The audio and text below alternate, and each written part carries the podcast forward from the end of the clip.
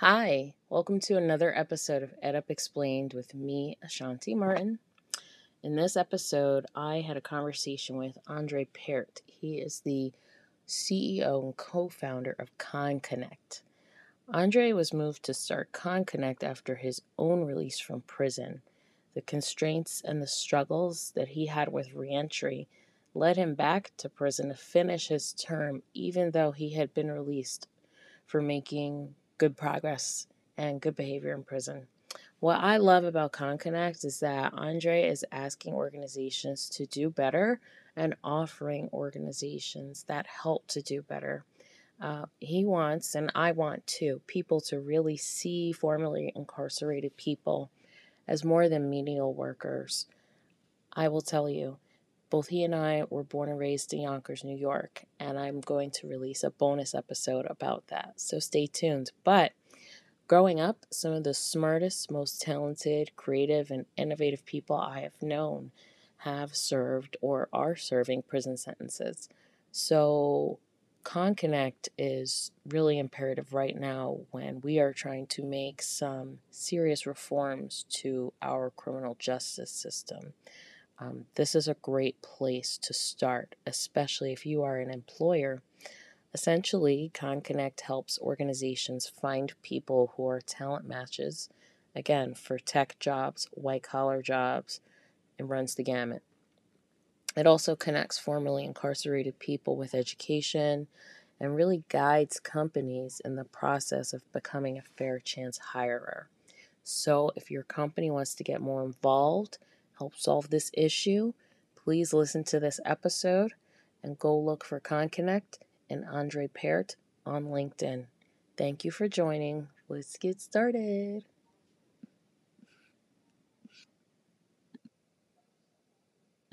Definitely want to talk about ConConnect, but before we talk about ConConnect, I want to kind of just hear your backstory and what led you to um, ConConnect. You know, like I mentioned, I have, you know, grew up with many people who were in and out of jail, who went to prison for, you know, long stretches of time.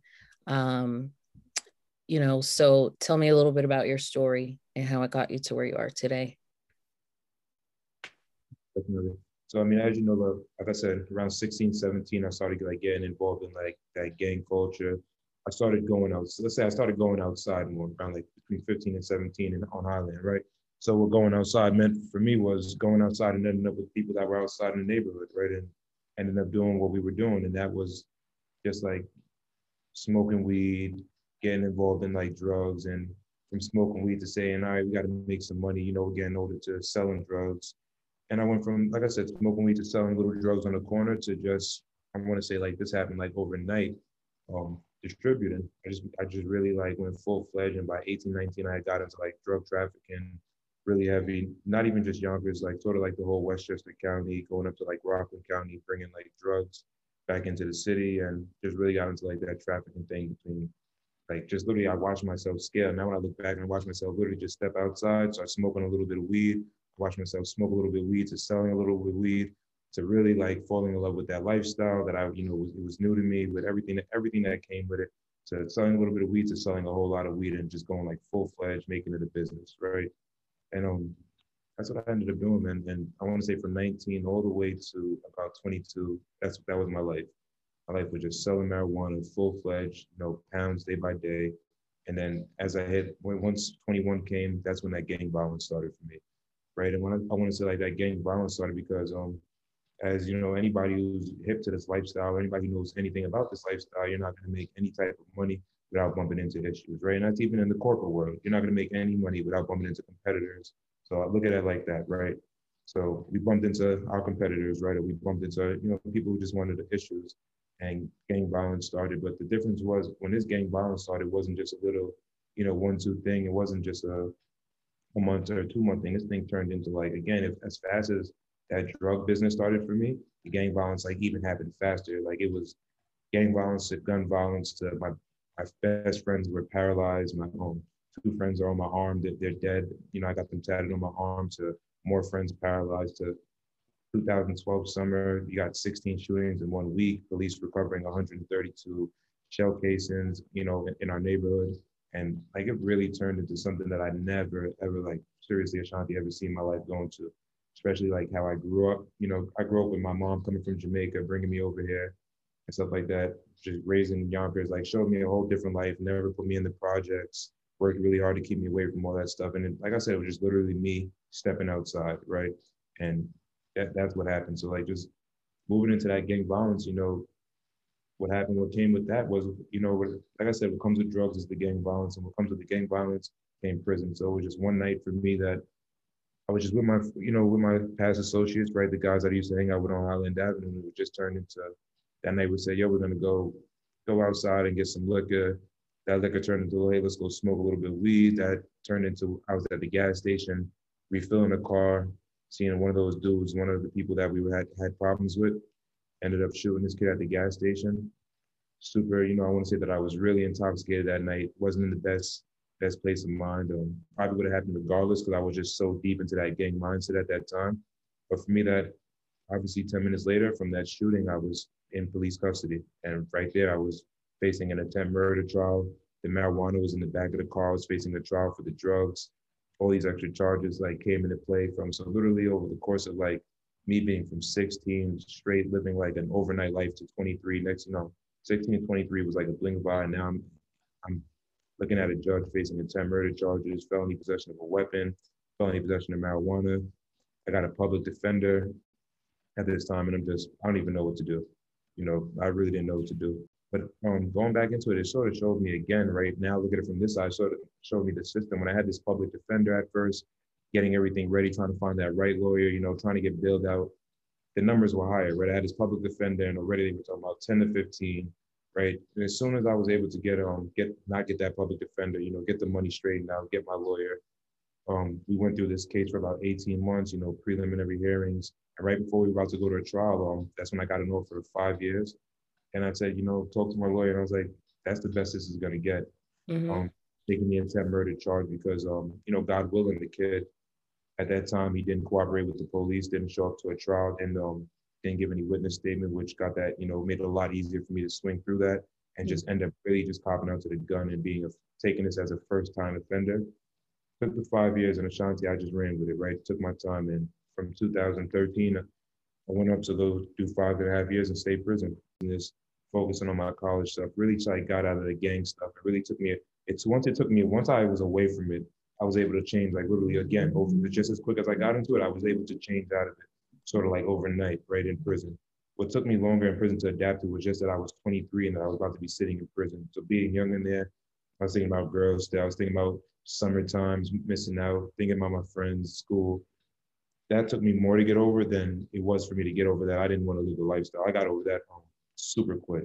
Yeah. So just um, you know, doing my time, be able to stay to myself and just really changing like my health lifestyle, getting into like fitness. I was able to stay out of trouble, get no tickets, and two years later, to get a letter from Albany saying, "Hey, we're going to give you work release, give you a shot to get home early, and we're going to." But prior to that, we're going to send you to Hale Creek Correctional Facility, where I did six months in like an advanced super um, intake program that gets you like ready to get you out of that criminal thinking mindset. So I did that for six months, passed it, and then worked to a, a work release facility, where I was able to stay in a prison at night. I had to sleep in a prison at night, but I was able to leave out of prison and go work for up to 14 hours a day in New York City.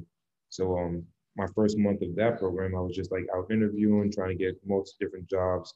Wasn't getting anything. One, I was still an inmate. Like I had to sleep in prison. Two, I had this felony on my record. So wasn't getting any of the jobs that I had tried to get when I first got out. Next I ended up getting a job just um doing like maintenance at a gym, right? Just cleaning up the gym, hated it. Had me like cleaning toilets. I never did that before. You know, was a trafficker prior to that. And then it was just, this is just what I had to do. I did this for a whole year, right? Work release. The blessing in this was work release took my paychecks every two weeks and saved it for me. Took my paychecks every two weeks. Took 80, they took 20% for themselves, kept 80% for me. And after a year of working on work release, literally did a whole year, 12 months. Next thing I had 30 days before my conditional earliest release date. I was about to go home. And what I did was I got too happy right on. What I did was I said, I'm going home and I started slipping. And giving them all that money, giving them my whole paycheck, I was like, you know, daughter, I'm about to be over this and I gotta start getting stuff. I, I was like, I had this much money saved up, but I'm still broke. I still don't have anything. Like I'm still, they're leaving me with nothing. I st- I'm still going to see my daughters on some of these days that I'm on work lease, which is allowed. And it was literally one day that my daughter asked me to buy her pancakes from McDonald's, and I had three dollars on. And that three dollars could either have bought her the pancakes or that was my three dollars to get back on the train to get me back to the jail.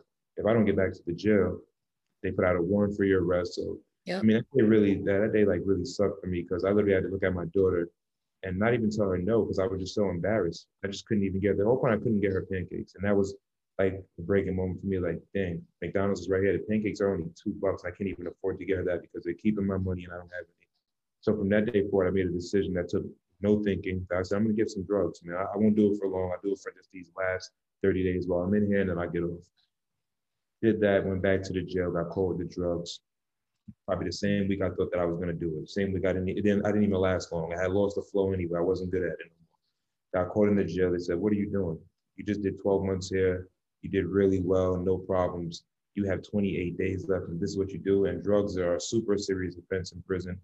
It was the highest ticket I can get. They literally took the program away from me.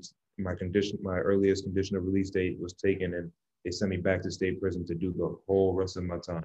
So Mm. all my good time, I went back to state prison to finish the rest of my time. That must have been really hard. yeah, that that was, have hard. that was a, yeah, that was hard. That was probably the hardest moment of the five years that I did was literally knowing I had the 20 something days left and then I was going back to prison for possible a whole nother year and just being out. So, you know, I took it, right? I took it, went back to prison. It's one thing about me, Ashanti, it's one thing that when I do wrong and I know it's me, I, I'm, I'm, I don't got self pity for myself. I knew what I was doing. So it was more like, now deal with the consequences. You know, Yeah. I'm just, I'm as straightforward with myself as I am with people. And it's like, I'm gonna deal with the consequences. I did this. I'm not gonna cry about it. I'm not gonna call and ask for help. I'm not gonna make even too much complaining. I did this, I did it, I'm going back to prison. So their thing was 20% they kept, 80% they would hold for you until you the program was done. And then they'd give you just money to get to work and to get food. But then they give you these family days, right? To, and then they give you movie passes. But it's like, all right, you gave me family days and movie passes, but again, you only give me money to get to work, get to my family, and that's really it. So I mean, when I get to my family, are they supposed to like just take care of me all the time? And, and yeah, they have this thing at work saying, hey, your family will provide, but how much can my family provide, right? 70 when it comes, like, let's look at the numbers, right? 70% of individuals coming out of prison are of low income communities and low income families. So how much could they have provided for me? So work lease thing was we give you an allowance, which was probably a hundred bucks for the two weeks. I live in New York City. There's nothing Mm. else that I need to say. Um, a hundred bucks, that's, that's done before you even blink your eye. started. Um, you know, it's just very ironic to me that now, you know, in 2021, like basically that first three years of your life where you were just focused on, you know, selling weed, um, is now technically legal in a lot of states, you know? Right. So it's like, you know, what brings on the violence? um and, and that's where i have a real issue with people understanding these things because you know i always say for every like 50 cent jay-z um who you know came out the hood and you know did all the stuff that we're talking about and now we're billionaires you know you could have a lot of you know private equity analysts at Goldman Sachs or whatever who are just there making a salary, you know, making $150,000, whatever. You know, my point is that, you know, talk more about how this is really a, a business and how your business skills that led you to to to that place, how you're using them now. How your business skills, what what do they say? Transferable skills. Talking about how your skills um, have transferred. And I know a, a lot of it has to do with what you said, just those personal characteristics you have. But I want to know like the actual skills and the mechanics of of how running a business works, running that kind of business, and how it's going to work for you now. Yeah. So I'll, I'll go into that. So I ran an um operated a weed business. And when I say I operated the weed business, I was basically the head of my um weed operation business. I was just really, really smart at being able to look at my neighborhood. Like so I looked at my neighborhood as like mark like different sales funnels, right? You know, we have a four block neighborhood, right? And each, let's say, let's say we have a six, how can I look at it? trying to re-envision my neighborhood right now. So Mhm. it's four major blocks, right? Highland, Stanley, Jackson, and Ludlow. So let's say we have all these four blocks, and each one of these four major blocks have a lot of traffic, right? When I say they have, but there's one, there's there was always this one center, Stanley Avenue, where that's had the most traffic. That's where everybody would go to look for their weed. That's where everybody would go to look for all their drugs, to get everything from the stores that they couldn't get from other stores, you know. But then there was always traffic going through all these other blocks, right? And people looking for the same things, just not as heavy as they were looking at it on Stanley Avenue. Mm. So I looked at it in a business aspect. I said, okay, there's still money in all these avenues. So if you look at it from a business standpoint now, it's like I may have one form of revenue on ConConnect, which would be subscriptions, right? Um, recruiters and organizations pay monthly revenue to stay on ConConnect, but what other forms of revenue? There's other ways. Where am I not catching my audience? So I'm catching my audience on LinkedIn, but what other ways can I catch this audience? Because I know most of my clients are on LinkedIn, but there's still a few on all these other social media tunnels that I'm not catching. So I looked at it like from that standpoint eight years ago on the weekend. And I said, you know, I started placing certain individuals on all these other blocks where there was slighter traffic to see how much money would, how much more money could we generate on a monthly basis if we just stayed off Stanley Avenue, or if we stayed on Stanley Avenue, but also added four extra checkout lanes, right? Let's call them checkout lanes. Let's add 4 extra mm-hmm. checkout lanes to the neighborhood and see how much more money we make per month. And in three months, we noticed we made, we were making, I always remember this number, we were making 44 extra thousand dollars every three months by just opening up more checkout lanes. For me, the next step of expansion, again, for me was like, okay, this is still neighborhood drug dealing. This mm-hmm. is still, yeah, it's a lot of, it's a lot of different corners. Yeah, it's a lot of drugs coming in, but I still felt local, right? My business was still a local business. And I was like, all right, how can I go global? How can I expand? How can I open up more checkout lanes in more places that I'm not? So again, just like any company, you know, just like I expanded ConConnect now, I expanded said we're in New York City, we're in the tri-state area, New York City, Connecticut, New Jersey. And if you look at it from a business point, that's probably local because you know that's a business that's just a tri-state area. Yeah. Three cities. So I said, hey, how can I expand? Right.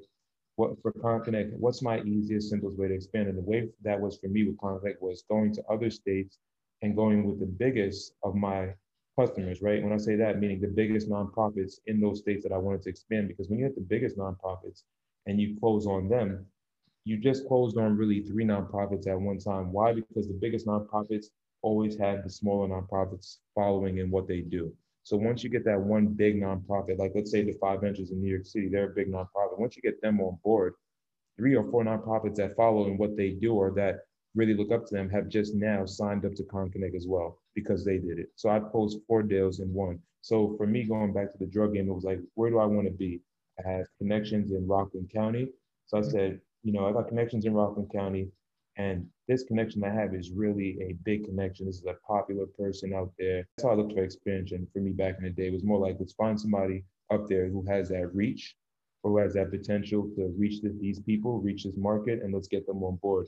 And that's what that's how we started expanding. That's how we got into like Rockland County and other areas. And I didn't look at going into New York City because at that time, New York City, that was like the competitor we're not gonna go, we're not gonna go mess around with because it was too messy. So the best way of expansion was Westchester County and let's go Rockland County and let's move after Rockland County, let's take, let's go further upstate with it too as well. But let's first take, let's first try to expand to Westchester. And that's what we started doing, connecting with the biggest projects in Mount Vernon and White Plains, the big, so with the most, let's say the most dangerous projects, the most well-respected, and we'd reach that, we'd try to see if we can get a connection there if they were somewhere, maybe they were closer, they were allies with somebody in our neighborhood. Our neighborhood is a Crip neighborhood. So if they were, if they were Crips, it was easy to get into, um, it was a way easier to get that connection, right? right. So those well-respected neighborhoods, those well-respected projects, get them on board. And now we've just opened up another funnel of money to come through by just making that a connection and coming to an agreement on how we were going to split this money. For you know, you having been in the game, and then, like you said, it just kind of once the violence started, it just escalated. What do you think is the, um, you know, if we're making an analogy, you know, between the illegal drug selling game and and business, quote unquote, legitimate business, what's the analogy for you know, when people do take it to the streets and do take it to physical violence and weapons, you know, in in quote unquote legitimate business. Being in uh, corporate world for a lot more, being in accelerators and like being around like venture capitalists, I want to say that now I see that things can get just almost just as on just as shiesty, right? So let's say I wouldn't want to call it violent, mm-hmm. because in the corporate world, they're not. You know, when you see violence happen in the corporate world, it's usually some crazy. Yeah, it still is violence, though. I mean, at the end of the day, some violent shit that maybe a CEO did or stole some money and stuff like that, or and you know ends up doing something with one of his employees that's wrong, or just like we've seen like in these movies where some of these super executives have all these women in their companies doing stuff and you know doing things that are wrong and making them do this to get ahead and yeah. all these unequal or or even like Amazon not letting its employees you know pee during the workday. Like that's pretty violent. Yeah, stuff like that. Not like like there you go, just like Amazon not letting um, their employees pee during the workday. Things like that that don't make sense, like company culture that doesn't match up with always, you know, just just like companies that always are big on customers, customers, customers, but never big on their employees, right? At all. Nothing is nothing is nothing is catered to the employees. That's violent right there. I've, I've worked for companies where it's just like you literally just work there. That's bad, right? When you literally just work at a place, you do nothing but you work there, you clock in, you clock out. Nothing is there. Nothing there's nothing to benefit you but that simple paycheck. Everything is simply catered around the just the customer because the company mission that's when that's when you know a CEO's mission is strictly just revenue, revenue, revenue, and it's not really nothing about the it's not nothing about his team or the employers because there's no incentives whatsoever for the employers other than they just can say they have a job, right? And that's where like company culture comes in and stuff like that. Which like with my mentor, he tells me a lot. You know, you have to shape the culture of your company. Company culture. That means you do you work for a company with bad culture? Is it is it like a violent atmosphere? Can you mm-hmm. not be are you just going clocking in and clocking out? Are you at work every day thinking like, oh my God, if I say it wrong, if one of these customers come in and they have a bad day and I just don't give them mayonnaise on their toast, I'm losing my job. Yeah. Because they said, this person didn't give me any mayonnaise on my toast and I'm infuriated. And then the customer is always right. You lost your job. Mm-hmm. Yeah, I, I got an Instacart order the other last week and man, when I tell you this dude messed up my order, he just like gave me the wrong pickles, he gave me the wrong toothpaste, he gave me the wrong soda. Like it was a mess. And my husband was like, Oh, why don't you, you know, complain and, and maybe we'll get um, you know, get the whole thing free.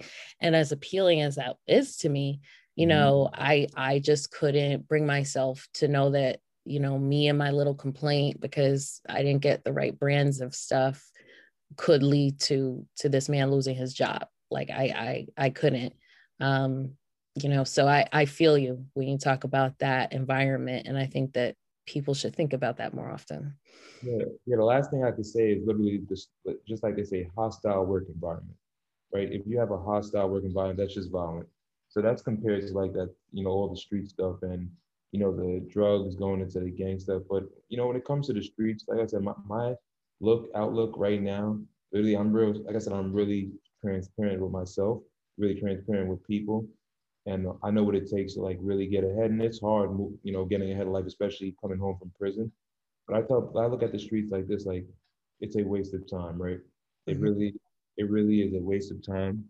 But another thing that I've learned is you cannot, you cannot blame men and women for things that they do not know. Mm-hmm. Right? You cannot blame men and women for things they do not know. You can't. I cannot look at my brothers and sisters and say, "Yo, they out here doing this dumb shit that I was doing out here, you know, effing up their lives and shooting shit and doing all this and hurting each other. And this is we're killing our own people because it's all wrong, right? It's all wrong. It's all bad.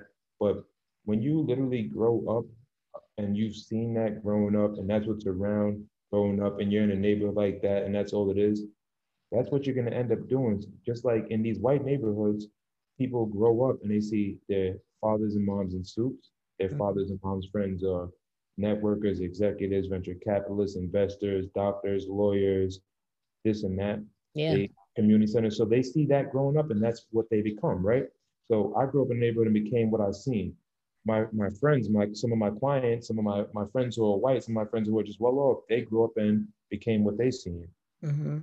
Yeah i i think um i when i lived in yonkers you know my my parents left um the neighborhood body hurt and warburton um when i was 14 and you know they did that because it was very easy to see how things could go. Um but you know my parents had the privilege of being able to pick up and move to a different place you know and um that not everybody has that you know. Mm-hmm. Um, so so let's talk about ConConnect. And I know that um, you have done a really good job in raising funding for ConConnect. And I think I read that you participated in an accelerator or two. So give me your um, your elevator pitch for ConConnect. So what ConConnect is a social network geared at advancing formerly incarcerated and the people who work alongside them. So when I say ConConnect advances the formerly incarcerated, it's a professional social network that allows formerly incarcerated to get connected with services, employers, and also have community, but also have a community that can inspire them, not that they could socialize with, right? And that's why that's why we really I'm really big on calling it professional social network. Now, why it advances the people who work alongside them, because the people who work alongside the formerly incarcerated are reentry leaders, reentry professionals, and fair chance employers. And the more that they're advanced, the more formerly incarcerated people are going to be advanced. Because if you have service providers that are not advanced, then how can they help these individuals when they come out? Because every nonprofit, every nonprofit in whatever state are the there's they're the first places other than parole that men and women are seeing when they come out. Men and women go to parole, next thing they end up at one of these nonprofits, one of these reentry organizations, one of these government agencies which a lot of them lack technology, on a lot of them lack in all different aspects. Mm-hmm. But again, if they're not advanced, then how can the formerly incarcerated people get advanced? So, which is why we're the first professional social network that's geared at doing that, advancing reentry through technology and data, and just really, really solving a problem that I had, right? So my, my issue is I came home after doing the five and a half years and had to navigate through New York City's reentry. Meaning that for me was first I ended up in a homeless shelter because DOCCS didn't approve my address. And then when they did approve my address, they said, no, we're not gonna approve it because it's in a red zone. And a red zone is any low income neighborhood. Any neighborhood that drugs are getting sold in mm. is a red zone. So I mean, where are you supposed to live in Yonkers? like if if you're gonna be anywhere close to like your family or whatever, like that's a lot of those those those non-red zone places are hard. That, that that we're not at. And that's yeah, just, right. Parent, right? Any place that's so again, the thing is, if it's getting, if there's drugs getting sold, it's a red zone. Well, if you guys weren't aware, there's drugs getting sold in every low income community. So, and if 80% of people coming home from prison are from low income communities, I'm guessing you're telling 80% of us that we're going to be homeless, and which is the which is just the truth, right? So I ended up I ended up homeless, Ashanti, when I came home. So that was that was one. I never was homeless. Now I'm homeless. Mm. So I got to get a house. I got to get housing. Two was I had all the stipulations that parole mandated me to. Oh, you need drug abuse treatment, you need anger management, and get a job within 60 days of going back to state prison. So I got those three stipulations. I got my own personal thing that I need a house. My other personal, I got to learn how to be a dad because I never, I'm just meeting my daughter for the first time after all these years in prison. So I got personal matters, and then I got mandated things that I know will help me. But again, they're, they're mandated. They're mandated at that time. So it's more like, how do I navigate through all this stuff? And then I only got $40 that the New York State prison left me with that was done the same day I came home from prison. So now I'm broke. Do, now I'm broke doing everything that all these, everything you guys asked me to do, I'm broke doing it. So mm. That, was, that was the first thing. So the other only help was, again, the shelter, oh, we give you Metro cards to get one place per day. So two Metro cards, one to get somewhere and one to get back to us. But I had five stipulations. I got five things that I got to get done and I got 60 days to do it. Mm. That was the one breaking point for me was more like, damn, like reentries, uh, like looking at it now coming home from prison, like seeing everybody else do it and hearing how hard it was. I always thought like, maybe I thought, no, it can't, it's hard, but you know, it can get done if you really, but no, you, you can put your mind to it and yeah, they get done, but this is something you're gonna put your mind to and it's gonna get done a lot. It's gonna take, it's still gonna take a lot of work, right? It takes more work than it should for me to be formerly incarcerated and come home and have to really struggle like that just to get just to, just to live and just to eat. So yeah, like, uh, technology can make everything easier. So why not? You know, and it's I often wonder. I mean, I I don't know to what extent it's intentional, but it just feels like that system is designed to make life even more challenging for you to to to get ahead you know? So why not? So the then you come and you're saying no there's a better way to do this. So talk about the tech and the yeah. data behind um, what you're doing and how that's different. Yeah so basically after basically witnessing that i just basically said you know what? There got to be a better way to like you said to just really navigate and find all these resources and i decided that technology, being really into technology when I was younger, I said technology makes every other industry better, makes them more efficient, makes them more money. So what can it do for reentry? Because right now this shit sucks and it needs to get better. And then I just came across LinkedIn, being on LinkedIn and thought of it, you know, and what if I can remake this whole platform for formerly incarcerated individuals to get them connected with service providers, fair chance employers, and everything that I know I needed and everything that somebody else might need when they come home 10 times quicker. Because if I can access all these things off my phone, and if I can find community and find something that helped me become more of a professional, my life, my life would have went a lot better. My story that I told you today wouldn't be as bad as it was if I just had technology that was willing to help me. So I went along and said, you know what, I'm going to make Con Connect. I'm going to make a, a, professional social network.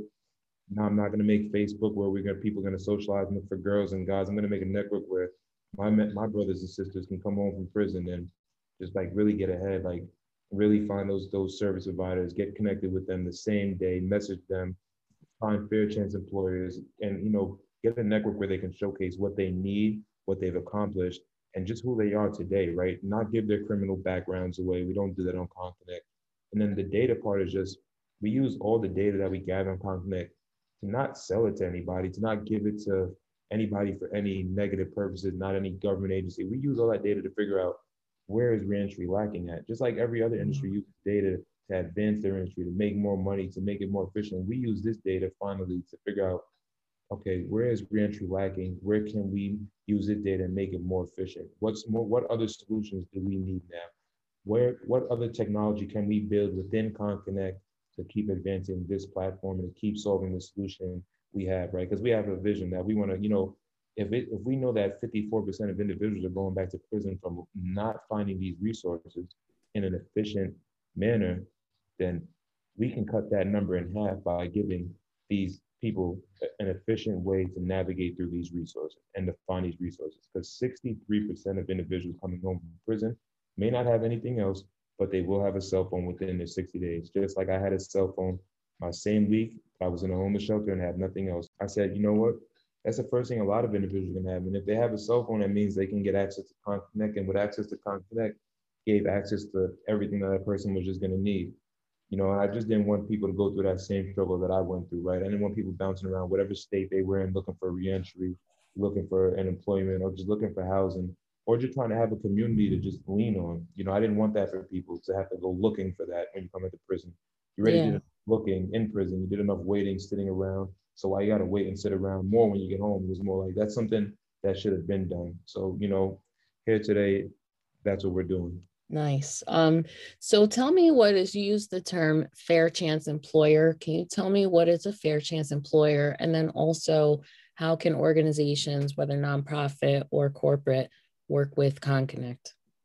So what I label a fair chance employer is is any employer that's just willing to give, you know, formerly incarcerated a fair shot at gaining an employment. And I don't say getting employment within a company, meaning within the minimum wage department, within the warehouse, meaning cleaning up the toilets. I mean, a fair chance employer to me is somebody who's giving, you know, opportunity to all levels, right? Whatever roles they have open within that company, whether it's program manager, whether it's director, senior director of whatever. I mean that formerly incarcerated should have a fair chance at applying to those jobs, getting called in, getting the proper interview, and seeing if their skills qualify. Not saying, not saying, oh, they're formerly incarcerated, they're less of a human being, so I need to put them in the warehouse. Hey, I need to put them where they're not going to be seen. Hey, let me put them in a janitorial suit. So that's what a fair chance employer is to me. And um, as far as organizations, government organizations, and you know, employers and corporations, we work how ConConnect works for them is we just literally the same what we offer to the formerly incarcerated, we offer them a network that caters to the audience they want. So if they're an organization, they're looking to serve these this audience all the time. They're looking to serve the clients that they're dealing with. They're looking to find referrals and other resources for the clients. We offer that all on ConConnect. And for employers, they need a platform where they can find candidates and, and not figure out what these candidates were arrested for, not figure out or how much time they did in prison. They just needed a platform finally that they can go and recruit and hire people based off what they're doing. Not right, not, not, not what they've done. And that's our slogan at ConConnect. So we allow recruiters to see what they've done, what organizations they're partnered with, how many jobs they've had since they've been home, resumes. We let them see everything they're currently doing because it's all verified. Tell me about a a success story for ConConnect? It, it can be a, a person or an organization, whatever it is that you identify as like, yes, this was a big win for us. So I would say the biggest win right now. So ConConnect, we're, we're releasing our beta in late May of 2021. And I want to say the biggest win, other than just you know being able to get the the app like funded and get it under development, the biggest one was really getting into the latest accelerator. So it was two wins. Like one win we had when Verizon picked us up for the accelerator about a month ago, but even bigger win than the biggest one yet was when the Center for Black Innovation, you know, reached out to us and picked us, picked up me and ConConnect for this accelerator and right now we're, we're you know we're like working really hard to develop me as an executive develop the company we're, and we're getting invested ready to go for another round of you know for our most probably our most i want to say our most serious to date round of funding so that we're going to be asking for in june so that's our biggest win is that we've been accepted that we're going to be going in front of investors asking for the most money that we asked for yet and you know that we're just here that we're actually going to launch and that you know that we're ready you have people listening who might be decision makers. If an employer wants to get involved with you, what should they do? If they want to support or participate, fund, whatever, what should they do? Well, if an employer ever wants to participate, the first thing they should do is foremost sign up to ConConnect as a connection and literally sign up their company, get onboarded, and that'll give them early access and basically let the, the system know that, all right, another employer has signed up to get engaged with ConConnect. So when we launch in May, they can start recruiting. But even to move faster than that is any employer, any recruiter that wants to get this this fair chance hiring thing started now, that wants to inquire or learn more about really what it takes to not just hire the formerly incarcerated, but work better alongside them and vice versa after that hiring process, they can get directly in contact with me. You know, I'm definitely open to giving my email out, getting connected on LinkedIn, you know, signing up to ConConnect and it's easy. It's just super easy to find me. Are you working with currently and and most actively seeking partnerships with like people and employers who are already in this industry or how how are you planning to reach out to companies who maybe you know don't don't have programs in place i guess to to hire the formerly incarcerated? Um, you know what work can be done to get more companies to see that this is talent that you're you're missing out on? So that we decided that the way to do that is education and influence right? For first and foremost these companies that are not doing it to be educated on it and be influenced to do it and how we're doing that is we built an e-learning platform called concourses that we've integrated with ConConnect and this works in three ways it's education and influential courses for people that are involved in human resources and hiring of the formerly incarcerated and for those that are not and want to learn a lot more about it. So we're, we're currently building out that platform. So, and we're going to launch it with ConConnect when ConConnect launches, but we're also going to launch it as a separate platform so we can catch employers and corporations that have always had that, you know, even if they didn't have that interest, the, the world we're in now too is sort of every trends and things are happening. Things are making a turn right mm-hmm. now. It may have all happened from bad stuff, but the thing is things are happening now.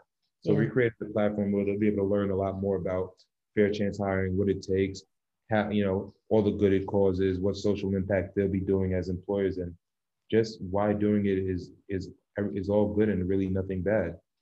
Yeah, I, I think that there are probably a lot of decision makers out there who have read about this and you know want to get involved or, or have thought about how they can do it, but maybe didn't know where to start. And um, I'm hoping that uh, you know ConConnect is the start of of putting together how they just as you know kind of making the reentry pro- process easier for people coming out of prison making it easier for companies to to to know how know where to start you know and get this talent. So before i'm going to ask you for some closing um, thoughts before we um, wrap up. So is there anything that you want to get out there or add on to? Yeah, no, I mean, I just want to, I always just want to say, you know, for any formerly, formerly incarcerated people, um, like I said, this network of con ConConnect was really, really, really created to really like bring people into this network and really make them professionals because I don't believe that individuals prior to when they were kids, nobody grows up really saying they want to clean toilets, they want to work at a warehouse, they want to get a CDL and drive trucks. There's very few people that grow up and do that. But I see that when men and women come home from prison, that's usually where they end up at, and that's usually where they stay at. I really want to really want to say that that's not where it should be. There's should former incarcerated should come home and be able to like still be able to chase that dream, still be able to live the life, still be able to if they wanted to be a doctor, lawyer, whatever you wanted to do, and if you or if you just wanted to have a regular good life and you know get a house and do that, that shouldn't be stopped, right? Just because you've had that that, that criminal record. So Conconnect is really out there to change that, really, you know, get you connected to those services. And we're just in the beginning. I have like a really steep, steep professional vision for Conconnect and changing reentry. And just, you know, I just want people to know that, right? Formerly incarcerated that know, with Conconnect, I, I give them a better shot. We give them a better shot. Of the many people who I grew up with and have, um, you know, served time or currently serving time, every single one of them is has incredible talents. Um, and I, it is my hope that more employers who can, who can, who create these jobs um, recognize that. So, Andre, I also just want to say I hope this doesn't come across as pedantic, but um, you know, as a as a Yonkers um, old head, I'm very proud of you, um, and it's just, you know, it's really good to see somebody from uh, from my city doing something so innovative and something that's going to really help people who need it. So, congratulations.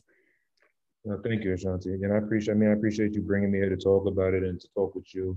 And it's good, you know, I'm happy that I'm able to speak with somebody from my city because I love Yonkers and I know you do too. I mean, this was really good and exciting for me. Yeah, I love Yonkers too. You know, I, you know, it depends based, you know, it depends on what um part of my mm-hmm. life you asked me. But now that, you know, uh, I think that I'm I've come to appreciate, you know, the ways that it has um it has equipped me for life. So so thank you. Thank you, Andre. Thank you. Thank you so much for listening. Please subscribe to Ed Up Explained so you won't, won't miss when the next episode drops. Also, check out edupexplained.com and click shows to find more great podcasts. Thanks for listening. Bye.